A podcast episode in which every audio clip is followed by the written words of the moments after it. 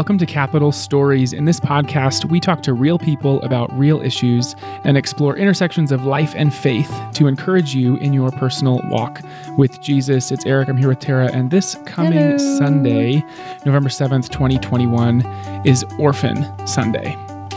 This is a day where Christians around the globe annually celebrate the love of the God who defends the fatherless, and, and He calls us to do the same. In mm-hmm. fact, it's we hope you stay tuned in because we get to learn about how orphans are talked about often in the Bible in terms of the structure of the church and just in general about how we as a people of God come alongside this population. So, in recognition of Orphan Sunday, we want to spend an episode, a couple of episodes actually, talking about the issue. And so today we're going to talk to two folks. First, Amy King, who is the founder of the For the Orphan Network. She spent the last couple of decades in the ministry of advocating and serving vulnerable children and building resources for this population. So she has a credibility to educate us on the ins and outs of um, the issues that this population faces. And we're also going to talk to Sarah Swaden. Sarah is an incredible volunteer at Capital who coordinates our Care Portal ministry that also serves families in need, vulnerable families. So you're going to hear more about her story in this episode as We're well. excited for you to listen. So, without more of an introduction, here hmm. is Amy and Sarah on Capital Stories. So I am excited to be here with Amy King. I'm excited to be here. and Sarah Swaden. Hi. Good morning. And we are going to talk today on one of our collective favorite topics, which is orphaned and vulnerable children and how we get the opportunity have had the had have had the opportunity to step into that space and bless and be blessed uh, by those families in our community. But I want to start by painting the picture. When we say the words orphan, our mind goes somewhere. When we say the word vulnerable children, our mind goes somewhere. Um, so I just want to start by painting the picture of what does that mean and what does that look like in our community to help us kind of understand the state of kids in the foster care system maybe kids not in the foster care system but that we would consider vulnerable so you Yeah. help us kind of, paint that picture a little absolutely. bit of all your decades of living in statistics I'll try. I'll try on to the ground. condense it. Yeah. Um, yeah. It's it's interesting because the the word orphan can be a little tricky um, because I think we automatically our mindset just kind of goes to um, the kid in Africa, and we don't have orphanages right? Right, And, I in actually our- get that question a lot. People will say, "Do we have orphanages in the United States?" And I always just say, you know, we have the foster care system. Yeah. That's really our kind of version of an orphanage. And, you know, we talk about a child being vulnerable. Children, by definition, are vulnerable, right? Like, it just as a group, every child is vulnerable. They can't take care of themselves, they can't mm-hmm. feed and clothe and, um, you know, provide safety for mm-hmm. themselves. Mm-hmm. But then there's kind of this next level of highly vulnerable children. And there's a lot of factors that can go into, you know, what constitutes a child that's vulnerable. A lot of it is when they come from cycles of things like um, cycle of poverty, cycle of homelessness. A lot of kids who are in foster care, um, their parents were in foster care. Um, and so a lot of vulnerability just comes from um, generational Gener- issues of Yep. poverty or um, and just la- trauma lack of resources, uh, isolation, Yeah. a father who's not in the picture, Yeah. Just many different factors Mm-hmm. um, go into what you know constitutes a child that's vulnerable. And how many kids are in, like the let's say, just the the Utah foster in care Utah. system?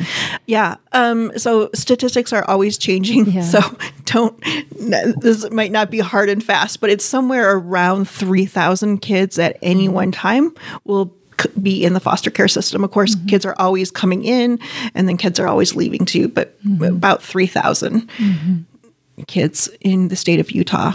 In the United States, it's about 400,000, close to half a million kids. Has there been changes in in because of the pandemic, let's say, or um, over the last couple of years that have really changed that those numbers?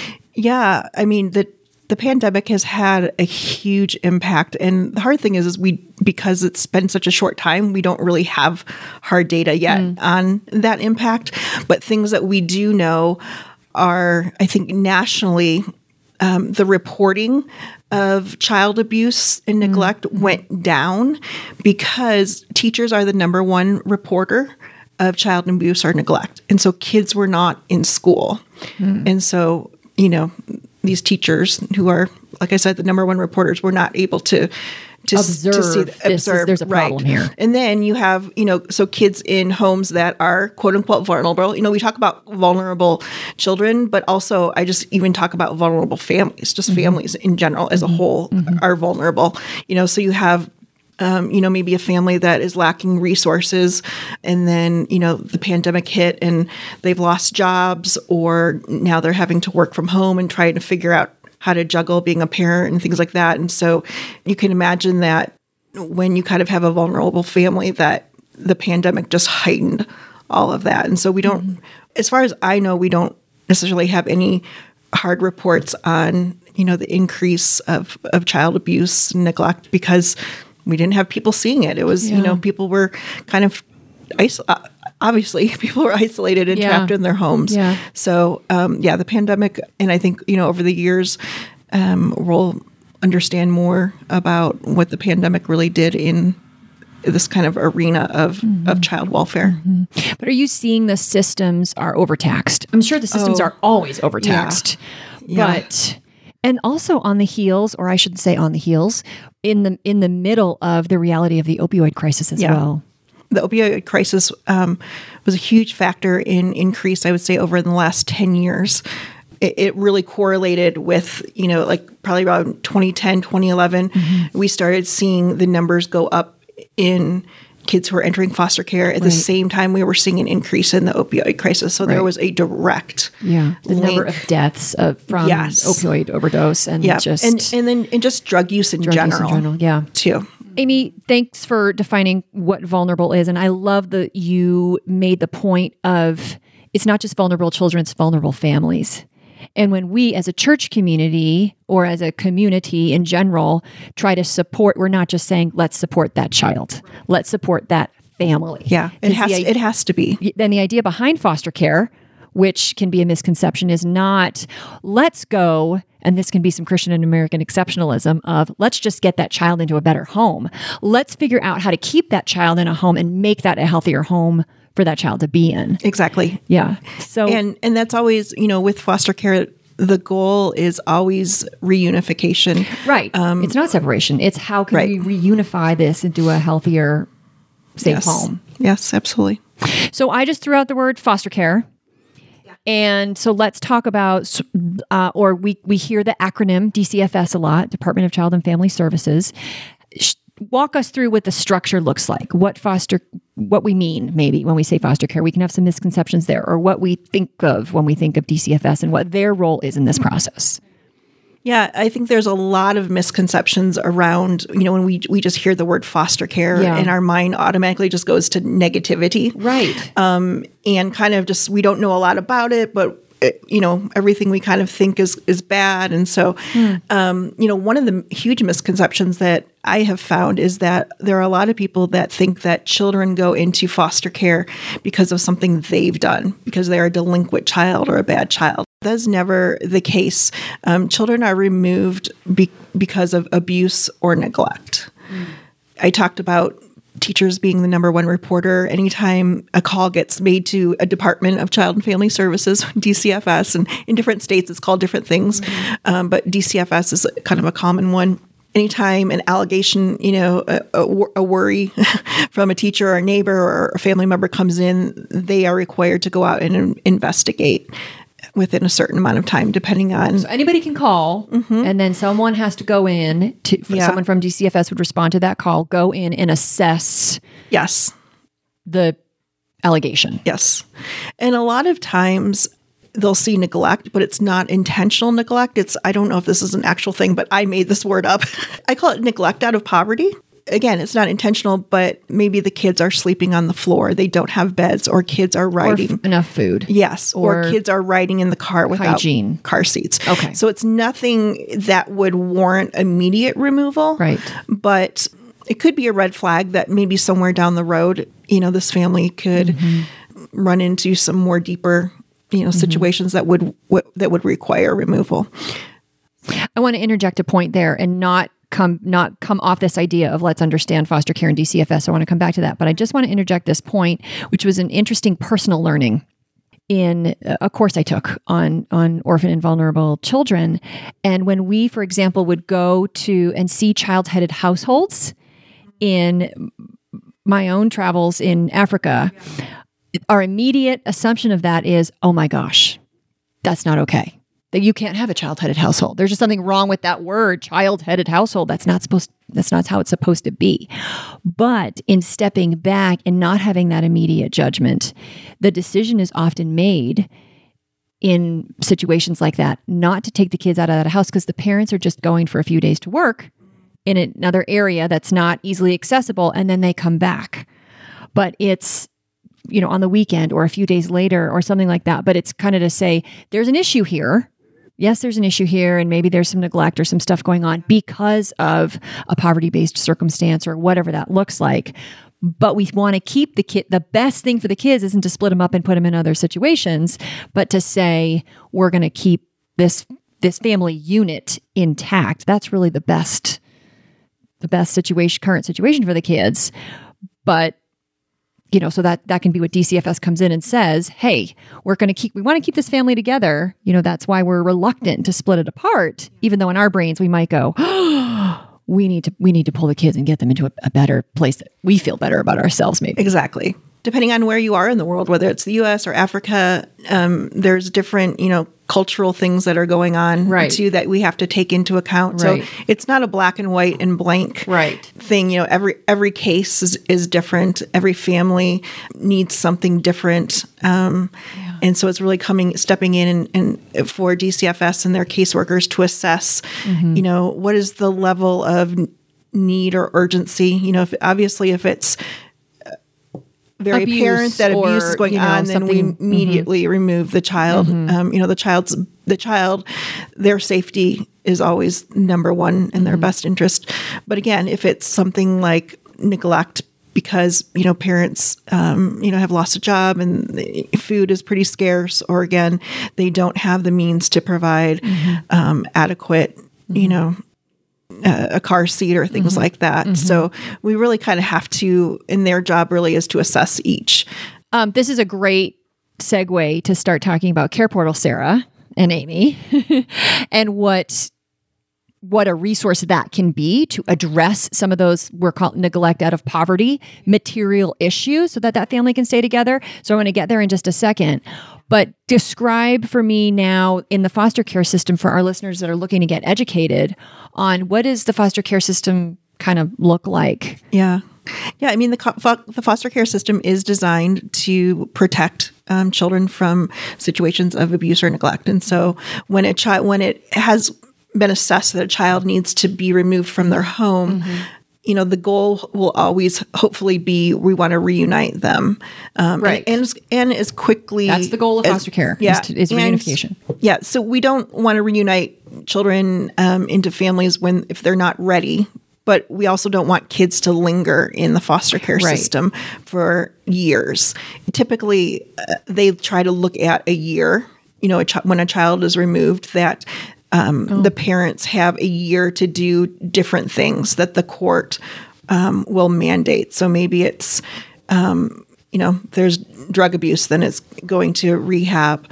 Maybe it could be parenting classes, finding stable housing, just different Yeah, things yeah. that that are required of the parents to be able to get their kids back receive their kids back. Anything else you want to share about the foster care? I'm assuming there just aren't enough foster families. Yeah, there's never enough foster families. Mm-hmm. Um, and the majority of the kids in the system are often teenagers. Yeah. Yeah. And, and often, too, I mean, kids, most often it's not just one child that's being oh, removed Oh, from it's the, the house. splitting up of siblings. Yeah. Right, that's the real painful- You get, you know, two, three, four, six kids, you know, who are in a family who are being removed. And it's hard to find families That, that, will take in multiple children. right, that have the ability to take in that many kids. And so that's where we get the splitting up of siblings, Yeah. which is a really difficult, a difficult thing. So if there isn't there if there aren't enough foster families, let's say, what what what happens? I, there are organizations like the Christmas Box House or different or kind of family style foster care Yeah, programs. if there isn't a, an open family, kids will go to group homes. So mm. we could even say that that's kind of an you know an American's orphanage, Orphanage, mm-hmm. is a group home. Um, but you know we hear stories uh, all across the United States. Mm-hmm. Um, I hear stories all across the U.S. of kids who are sleeping in DCFS office um, because there is no immediate home for them to go to.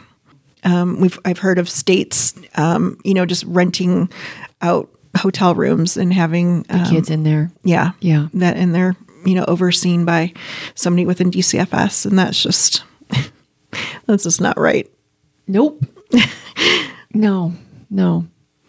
Well, you mentioned neglect out of poverty or you know w- ways to, to resource families so that they can stay together because obviously like the picture you just painted we don't want kids going into the foster system if they don't if they don't have to and care portal is a resource that you brought to utah i think it's is it in 60 um, 16 states It's actually I think in over twenty five now. Oh, it's in 20 Yeah, we became states. Utah became the twentieth state to implement it um, two years ago, Okay. and so I think it's up to twenty five or maybe even a little bit higher. Uh, Care Portal um, is an, an online platform where uh, departments of family, child and family services in different states, whatever they are particularly called, uh, who are working with families at risk of uh, separation because of, let's say, material needs, because of a car seat or a crib or a bed or whatever exactly that looks like, can put that online and that need goes out to churches Right. right? I I'm explaining this. Okay. Yes. Go out to churches and that church community can then say, Hey, I have a bed to donate. Hey, I have a, a, a car seat to donate and prevent that family. Or they want to reunify and they don't have a bed or they don't have a dresser or they don't have some particular type of material need to be able to receive their children back into their home. Yeah, the caseworkers within DCFS serve a few different populations. Uh, they'll, they'll serve, they serve families who, I guess, again, are just struggling to stay together, where it's not necessarily there's a need for a removal, but we need to help strengthen this family.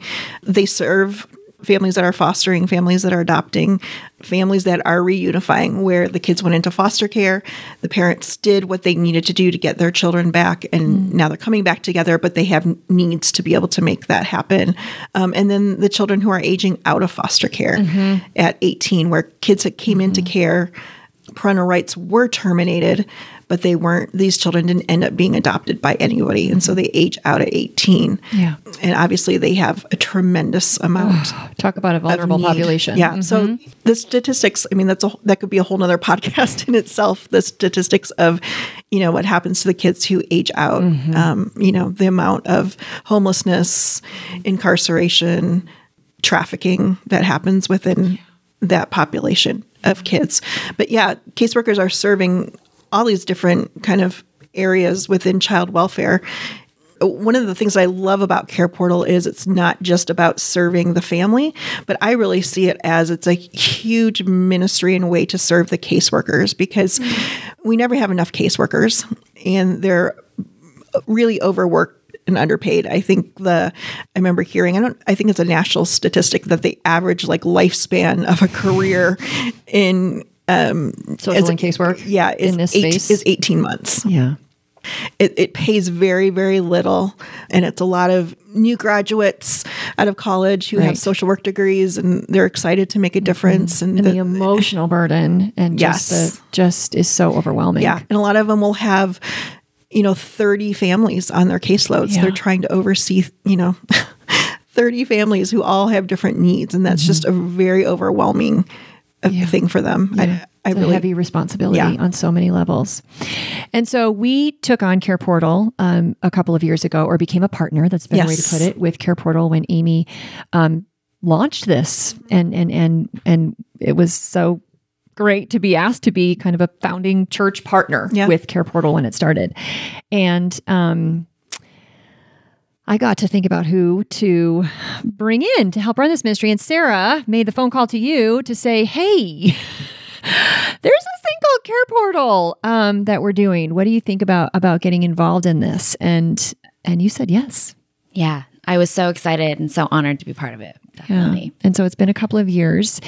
And um, so talk to me about your experience of of being a co- Care Portal coordinator and um, just the, kind of the heart behind this ministry and what and what Amy's talking about. How you get we as a church community get to get to put an opportunity out there Yeah. to serve a real tangible opportunity to serve vulnerable families, to serve caseworkers, to engage with vulnerable families in the community and use resources, whether that's time, whether that's money, whether that's stuff, yeah. to just like step into the story of a vulnerable family.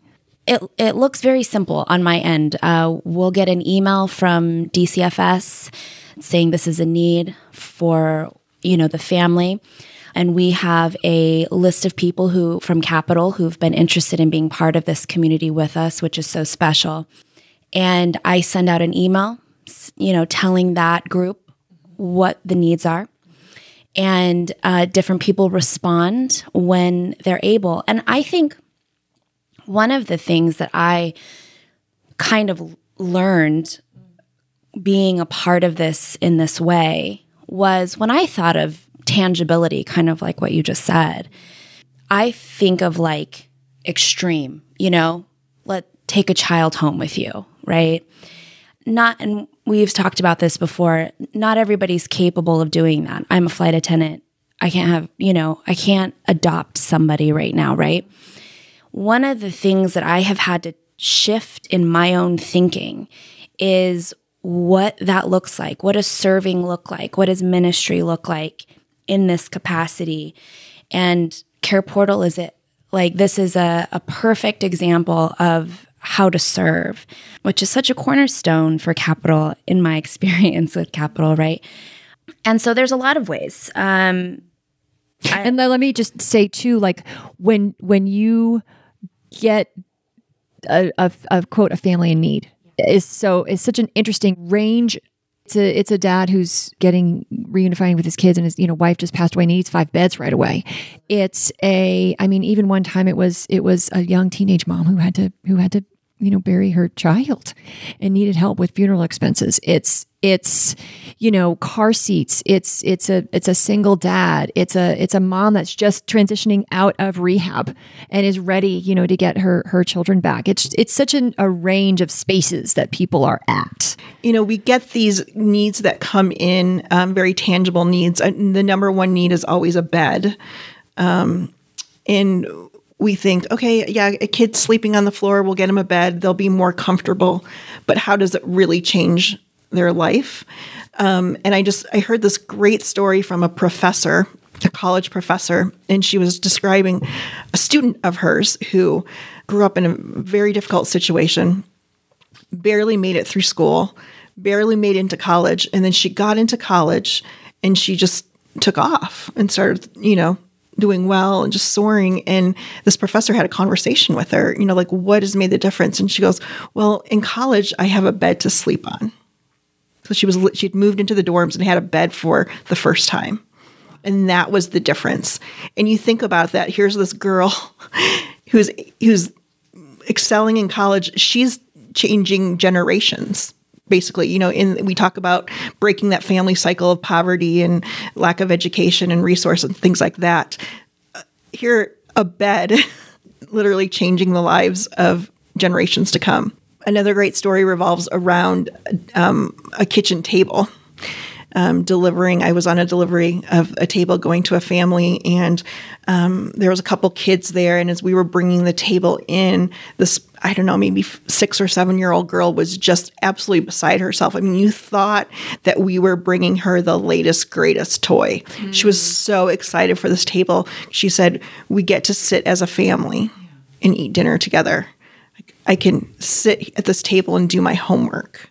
You know, it's just things we take for granted. You know, uh, beds and tables. We just we don't think how they literally can change lives, and it sounds kind Right. of it kind of like, sounds silly, but mm-hmm. it's it's, not. so true. Mm-hmm. we've had a dad with two twin boys mm-hmm. um, and his the mother was still in rehab. And so two twins. I mean, Just born, right? Weren't those they were babies? I oh, think they were, were? a year oh, old they when he got old. him back. Okay. Okay. So, you know, we've we've had communication with him on and off. We've Mm-hmm. you know, we've tried to support him in numerous ways and that's been mm-hmm. really cool. Mm-hmm. Um, because relationship development That's is also a cornerstone of this care portal. The idea behind this care portal ministry That's it. Yeah. is that it's not just here's the car seat. Right. It's hey, I'm looking you in the eyes, right. and this is my name. Tell me your name. Yeah. Tell me your story. I care. How do we develop a, a relationship Right. that both parties are blessed by? We have had instances where it has led to actual kind of mentoring relationships with the family that they've made a delivery to. And that's what so many of these families are lacking is they're lacking community support um, in relationships. And so we've just had some amazing stories that have come around that of of people who have walked in and stepped into people's lives to support them. We had one um, lady who made a delivery, and the social worker ended up calling her and saying, Hey, would you be willing to go through a background check to oversee the visitations that this woman has with her children? And you know, this lady was like, absolutely. And so there's just so many different ways to serve these families. And then when they have needs down the line, instead of burdening the foster care system, um, they they can come to us. So I just I'm doing a delivery later today of a girl that I made a delivery to a year and a half ago, and I've just kind of stayed in touch. And I just check in with her. I send her an email. How's it going? A lot of times, people just need a little bit of encouragement. Of you can do this. I know it's hard. Even having that one person to be able to look you in the eye and say, "You're doing a good job. I know you're working hard. How can how can I continue to help and and serve you?" Um, is huge. Absolutely. Yeah, that's a huge part of that. And that's, I think, again, I think that's such a shift in thinking when it comes to tangibility or uh, serving or loving people well. Again, we've talked about this before, Tara, but of all the theology that I feel is so straightforward and that I feel so confident in, in terms of theology, this is it. You know, loving orphans, loving widows, and I think that's single parents. And I think that can both be men and women. I've worked with multiple fathers, which is just, I think, such a cool thing because I'm constantly being challenged in what my stereotype of what this looks like out there. And I just, if of all the things to put our love towards, I feel so strongly that it's about this community. And furthermore, Get describe that more for me. Like this has impact you. I feel for you, this was an unexpected way you have encountered the heart and the face of Jesus. absolutely. And there is a biblical mandate for this again and again and again in the Bible, how the church was originally structured to have in place caring for the orphans and the widows. Those two terms are often used, most often really used together. Right. And Amy, you can, sp- I know you're probably chopping at the bit to speak to that. We'll, and we're going to go, to- right? I'm like, yeah, give me the Bible on that. Give me some James, you know? But, um, but, but when you say that, this is a place, this is an unexpected space that I can't foster a child. I can't, but yet here I am serving vulnerable children and families. And it's here that I'm experiencing and it, having an encounter with the heart of God for this world. Yeah. Um, yeah, absolutely. I think there's so much depth to go into about that and around that, definitely. Um, I actually came into Care Portal about August of 2019, so right before COVID happened. And that has been such a gift for me because COVID has affected people in such different ways, um, on such different spectrums. You guys have touched on how that has looked and affected the foster system um, and this vulnerable population that we're talking about. It has grounded me in gratitude. I am constantly overwhelmed by how much I have. It just feels so simple to me in my experience. It, it's that. It's walking away from different experiences with different people and and being like, I have the comfiest bed. You know? And I didn't know that 10 minutes ago. I wouldn't have thought about that 10 minutes ago. It's it's children sleeping on the floors. It's it's kids not having clothes that fit. Um, shoes with holes in them. One parent who's working multiple jobs and they've got multiple kids and they just need sometimes a hug. You know, I get hugs all the time. And I think for me, the simplicity of what this has done for me, the way God has met me personally in this has just been basics, like coming back to basics of gratitude and recognizing how full I am. And that's been such a gift, especially during COVID. And I think on the flip side, being able to work with this community in Capital has just been joy. they they always come through. There's such good communication. They're so happy to be able to meet this community in whatever way they're capable of. Again, in my experience, primarily during a pandemic. Um, and it has just been such a blessing for me, and it has kept me so personally grounded um, throughout this time. Is there a particular story that comes to mind of, of whether it's an engagement with a person at Capital or engagement with a person, a vulnerable person that you're serving, or both? Yeah, absolutely. I mean, both for sure. We had a huge um, request come in, and I was not going to be in town. I'm a flight attendant, so I had, you know, the the it's logistics tricky. of getting Right. the item, all the items, and then getting all the items to the family. yeah, as quickly as possible. right, because these are like, you- three day turnarounds. Right, they're Yeah. supposed to be within the 72 period. yeah. Um, because of what you guys have been talking about, Right. right? This There's is immediate need here. immediate Urgent. need, right? And I was like, Lord, I don't know what to do here, but I'm in, we're going to take this request if I felt led towards it. Hmm. Yeah. I'm not sure why, quite frankly, because I was a little scared um, and intimidated by the list. Mm-hmm. Um, and The list of items that this family needed. the list of items that this family needed. They needed beds. I don't have a truck, you know, things like that. right, right, And I wasn't going to be here. There was multiple right, problems right. in this. like this doesn't seem to make sense. Right, and that's where God absolutely. specializes. Yes, Sounds like a bad idea. Let me enter into it. that's right. Exactly. Um, so many callings start that way. That's Lord, right. I know I can't do this, so it's gonna have to be you. Right. Yeah. Mm-hmm. And we had probably, I want to say, five to seven different people come together Really? and complete this request. We had two or three different people with different trucks bringing in different things, dressers and beds and frames and I think there was a washer and dryer in it. I mean, again, I'm not 100% sure what I was thinking when I picked this up, except that the spirit was real loud. You know what I Real, mean? real loud. Real, real Whoop, loud. Can't quiet that down. I was like, okay. Yeah. Um, and then we had other people dropping off smaller things, you know? Um, and it was just this constant emailing back and forth with these lovely humans, just about like, oh, yeah, no problem. I can do it this day. Everybody's schedules worked. We got it. It was one of the fastest turnarounds I've ever had. And it was one of the largest requests I've ever picked up. And um, it, you know, I just, I still, that was probably um, within the first year that I was doing Care Portal. Yeah. And I still remember it distinctly. I still remember exactly who the people were Yeah. who worked so hard. Yeah.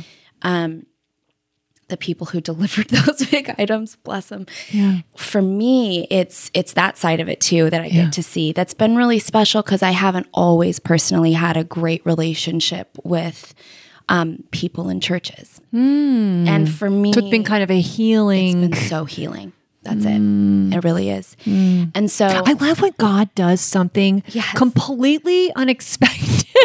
like, oh, but I was going to get this, which is great, but you also gave me that. yes, It's just, I don't know. He just makes music, yeah, right? Out of all kinds of experiences Absolutely. woven together. yeah, absolutely. You know, and we we've worked on you know with other on the flip side, we had a mother email us um, this really lovely email about items we had, and I sent it to the people who had given those requests because I was just like, for somebody to take the time, I think in a scenario like that, when they're so overwhelmed Yeah. with not having beds and food and working jobs to But to take to take the time to email and say this is what this meant to me. the time to say thank you was just such a gift Yeah. and um, so appreciated and so sweet. Yeah. You know, um, it's just it's just really lovely to be able to see it from both sides of it. And I think you know the biggest things that I have recognized in it has just been you know again the simplicity of gratitude and also that you know we're all in different seasons at different times and God is a a constant um, God of reconciliation and reconstruction. And I think for me, you know, no matter if you're giving or receiving, we're all kind of in it, you know, and we're all kind of going through seasons and um, it's humbling It's and humbling. it's necessary for me, Yeah. you know.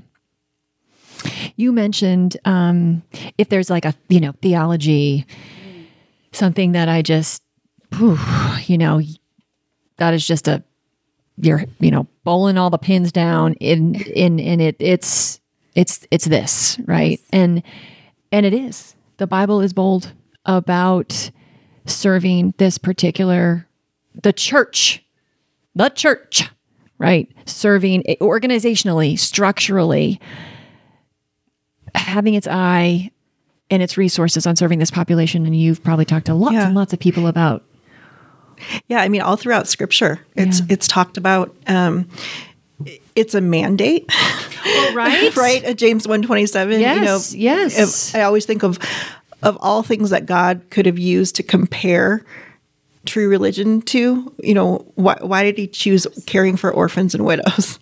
you know, so it's a mandate, but it also beyond that, it's just it's the heart of God. I mean, all throughout Scripture in different places, we hear God. Um, you know, called the God, you know, you are Father God of the father, father to the fatherless. You set the lonely in families. Um, it's just all throughout Scripture. It's very apparent, and so, you know, I even, I even just think like, okay, so, you know, God shows us in many ways who He is, and this is one of His titles, you know, a father to the fatherless, and then we are called to be like Christ. So if you do the math, if, if that is math, then we are called um, to care. To, we are called to be His hands and feet um, on this earth yeah to so care for kids. we we make we we make a bold things bold in the bible that aren't bold but don't bold the things that are you know there's probably a much better way to say that. But there's there's it's when you do get into it and look at it man it's it is a mandate. Yeah, and You it, and it really was um, a hallmark of the early church. Of um, Right. you know, in ancient Rome, one of the things that would happen is when a baby would be born that the family didn't want, whether it was the wrong gender or it was born with a disability, they w- would do this um, practice of taking the kids outside the city gates. That it was called exposing, put the kids there and and basically leave them to die. And it was Christians who were the ones who were coming in, picking up these kids and caring for them. Kind of, we talk about an early, very early primitive structure of foster care. It was widows that the government uh, in that of that time would actually pay to care for orphans and it was kind of a very primitive foster care system but christians were always at the forefront of caring for kids somewhere along the way, we relinquish a lot of that over to the government. Um, I think there is absolutely a place for the government in this, um, but you know, a lot of times I hear people rip on on the system, and it's a very broken system. But they complain about it and just so many different things. And I always just say, you know what? It wasn't the government's job in the first place to care for kids. It was our job, and we relinquished that to them. And so, and they're just, and we wonder why it's not working out so well. Mm. They're doing the best that they can. I want to just share a, a quick story as we as we come to the end here, but just speaking about those those folks in the foster care system And it, it wasn't that long ago now that I got a phone call from one of them who is leaving her her job at UFC, uh, Utah Foster Care, and she said, "I have to call you because I can't I can't leave my job without helping this woman. I just I, I'm transitioning out, but there's just this woman, and she's a grandma." And that's a big trend, also, right? Are the grand family organizations because unfortunately, due to things like the opioid crisis, so many parents are unable to care for their children, and grandparents are coming in, and resources are being developed to try to support these grandparents that weren't planning to raise young children. So there's just this grandma, and there's this grandmother in Heber who uh, had to, or chose to, shouldn't have to, but chose to, is the point, adopt all seven of her grandchildren. And she lives in a double wide trailer in in Heber and the how humble it felt to hear this woman on the phone say one of the kids she's figured out how to get most of the kids in there but one of the kids is is sleeping on on the floor. Can can we figure out a way to help him? And to be able to say yes. And you get that feeling Sarah. And you get that feeling Amy. To be able to say we can help somehow. And have since been able to um, a, a, gal from our Park City community went and, and actually creatively did this kind of pipe and drape structure to be able to have a specific designated area for this young boy to to sleep and by the time this airs we will have actually had a team of, of 15 folks from uh, Capital who have gone in and done a, a mini makeover in her home and repair holes and and and and do some painting and some organizing to be able to create a better space for this family, this vulnerable family to to live in. But this woman is walking out that theology of investing sacrificially, of taking in children that need a place to go and loving them and helping them through the trauma that they have been through. And she is a widow and she picked them up and brought them into her home and is caring for them. And she's just been such an example to our community of that kind of sacrificial love and mothering the motherless and fathering the fatherless. Yeah, it is. It's incredible. I'm sure, I know you have lots and lots of stories of that. Well, um, thank you both for sharing your hearts and your stories and your knowledge and your wisdom thank you for listening. You know, after I pushed the red button on this device to stop recording, Amy shared another stat that just kind of made my jaw drop a bit. So, you heard her say in the interview that roughly 400,000 kids in the US are in the foster system at any given time. But she also shared with us that roughly 4 million kids mm. are on the brink of being in the foster care system at any given time. It's just such a, to let that sink in for a second and realize that likely in our mm-hmm. daily life. Right. In, in in the grocery store and a, a neighbor, someone class. in right, someone in our kids class, somewhere, we are likely going to encounter a vulnerable family right.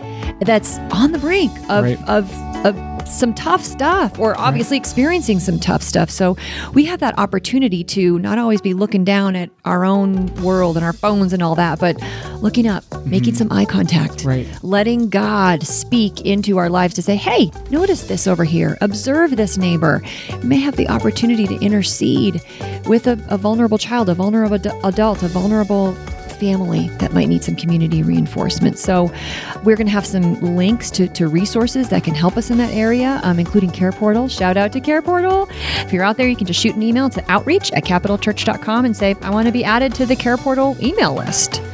If you want to learn about Care Portal and ways that you can donate your, your stuff to make a real impact, um, in the lives of, of some of those those vulnerable families. And that'll be in our show notes and at capitalstories.com. Yep, totally. And we will see you again in a couple weeks. Like we mentioned earlier, this is a two part series.